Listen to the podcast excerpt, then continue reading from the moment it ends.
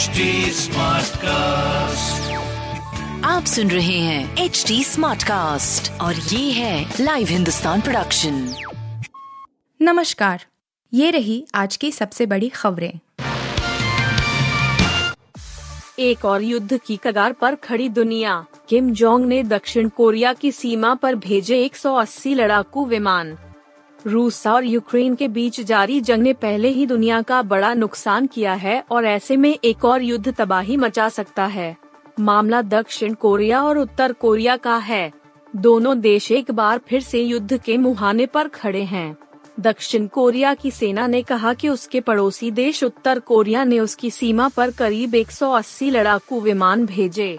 दक्षिण कोरिया ने 180 उत्तर कोरियाई युद्धक विमानों का पता लगाने के बाद अपने लड़ाकू विमानों को मैदान में उतार दिया। दक्षिण कोरियाई सेना ने एक बयान में कहा, उत्तर कोरियाई विमान ने तथा कथित सामरिक माप रेखा के उत्तर में उड़ान भरी। उत्तर कोरिया के जवाब में दक्षिण कोरिया ने F thirty five stealth fighter सहित अस्सी विमानों को उतारा। सेना ने कहा कि अमेरिका के साथ विजिलेंस स्टॉर्म हवाई अभ्यास में भाग लेने वाले लगभग 240 विमानों ने अपना अभ्यास जारी रखा है। बताया जा रहा है कि किम जोंग उन इसी अभ्यास के खिलाफ हैं और इसीलिए दक्षिण कोरिया को धमका रहे हैं। पत्रकारिता से सियासत में आए कौन है सुदान गढ़वी, जिन्हें आपने गुजरात में बनाया सीएम फेस? आम आदमी पार्टी ने शुक्रवार को गुजरात विधानसभा चुनाव के लिए मुख्यमंत्री पद के उम्मीदवार के नाम की घोषणा की। आम आदमी पार्टी ने गुजरात में भी वही प्रयोग किया है जो उसने पंजाब में किया था। गुजरात में आम आदमी पार्टी के सामने मुख्यमंत्री पद के उम्मीदवार के तौर पर दो चेहरे सुदान गढ़वी और गोपाल इटालिया सामने आए थे। इस सुदान गढ़वी का पलड़ा भारी पड़ा। नतीजतन अरविंद केजरीवाल ने सुदान गढ़वी को मुख्यमंत्री पद का उम्मीदवार घोषित कर दिया। इस सुदान गढ़वी का जन्म 10 जनवरी उन्नीस सौ बयासी को जामनगर ज़िले के पिपलिया गाँव में एक किसान परिवार में हुआ। उनके पिता खेराज भाई खेती करते हैं। राजनीति में कदम रखने से पहले सुदान गढ़वी इसुदन गढ़वी एक पत्रकार थे। इसुदान गढ़वी ने अपनी शुरुआती पढ़ाई जाम खम्भालिया में पूरी की। उन्होंने कॉमर्स से ग्रेजुएशन किया। बाद में गुजरात विद्यापीठ से पत्रकारिता की पढ़ाई की। इसुदान ने गुजरात के कई मीडिया संस्थानों में काम किया है। उन्होंने अपने करियर की शुरुआत में पोरबंदर के स्थानीय चैनल में एक रिपोर्टर के तौर पर काम किया। बाद में वह दूरदर्शन से भी जुड़े। साल 2015 में सुदान एक प्रमुख गुजराती चैनल के संपादक बन गए। इस चैनल में उनका महामंथन नाम का शो काफ़ी चर्चित हुआ।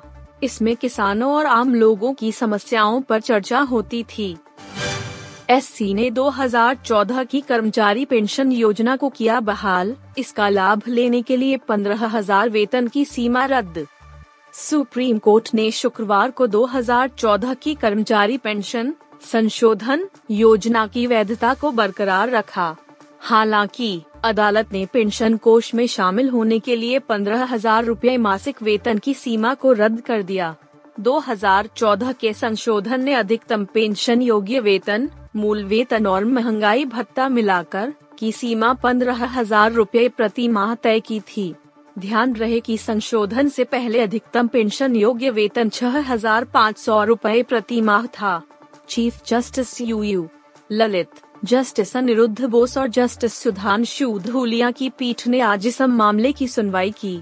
बेंच ने कहा कि जिन कर्मचारियों ने पेंशन योजना में शामिल होने के विकल्प का इस्तेमाल नहीं किया है, उन्हें छह महीने के भीतर ऐसा करना होगा। पीठ ने कहा कि पात्र कर्मचारी जो अंतिम तारीख तक योजना में शामिल नहीं हो सके, उन्हें एक अतिरिक्त मौका दिया जाना चाहिए। केरल राजस्थान और दिल्ली के हाई कोर्ट्स की ओर से पारित फैसलों में इस मुद्दे पर स्पष्टता का अभाव था। बेंच ने 2014 की योजना में इस शर्त को अमान्य करार दिया कि कर्मचारियों को पंद्रह हज़ार रूपए ऐसी अधिक के वेतन पर एक दशमलव एक छह प्रतिशत का अतिरिक्त योगदान देना होगा। पोल्यूशन जब हद से पार तो हरकत में सरकार, दिल्ली में डीजल गाड़ियों पर बैन, डब्ल्यू पर भी फैसला। दिल्ली में वायु प्रदूषण के खतरनाक स्तर तक पहुँचने के बाद आम आदमी पार्टी सरकार ने बड़ा फैसला लिया है। दिल्ली के पर्यावरण मंत्री गोपाल राय ने राजधानी में डीजल वाहनों पर रोक लगाई गई है। इस बैंड को प्रभावी बनाने के लिए छह सदस्यीय कमेटी का गठन किया गया है।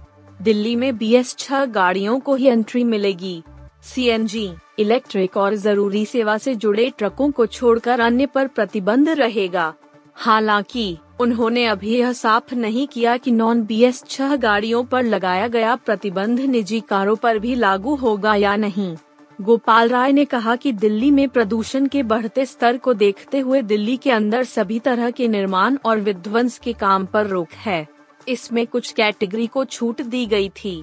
आज highway road construction flyover, pipeline और पावर ट्रांसमिशन के काम पर भी प्रतिबंध लगाया जा रहा है।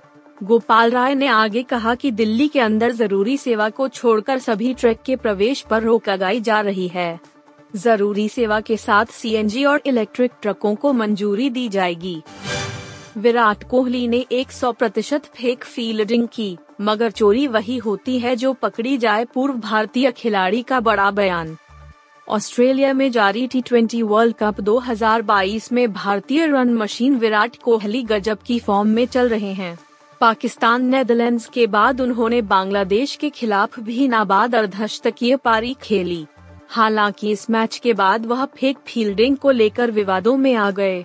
इस मुद्दे पर कुछ क्रिकेट पंडितों ने कहा कि कोहली पर किसी का ध्यान नहीं था तो ये अमान्य है। वहीं कुछ ने इसे बांग्लादेश के खिलाफ अन्याय बताया। अब इस मुद्दे पर भारतीय पूर्व सलामी बल्लेबाज और मौजूदा कमेंटेटर आकाश चोपड़ा ने अपनी राय दी है। आकाश ने कहा कि कोहली ने 100 प्रतिशत फेक फील्डिंग की, मगर अंपायर ने इसे देखा ही नहीं।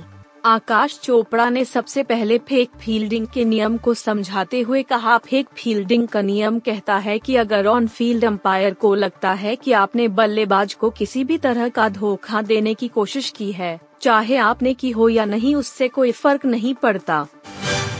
आप सुन रहे थे हिंदुस्तान का डेली न्यूज़ रैप।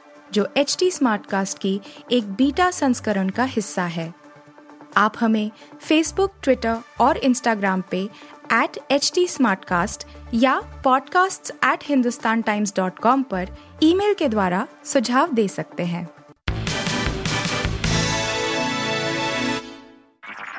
आप सुन रहे हैं एच टी कास्ट और ये था live Hindustan production smart cast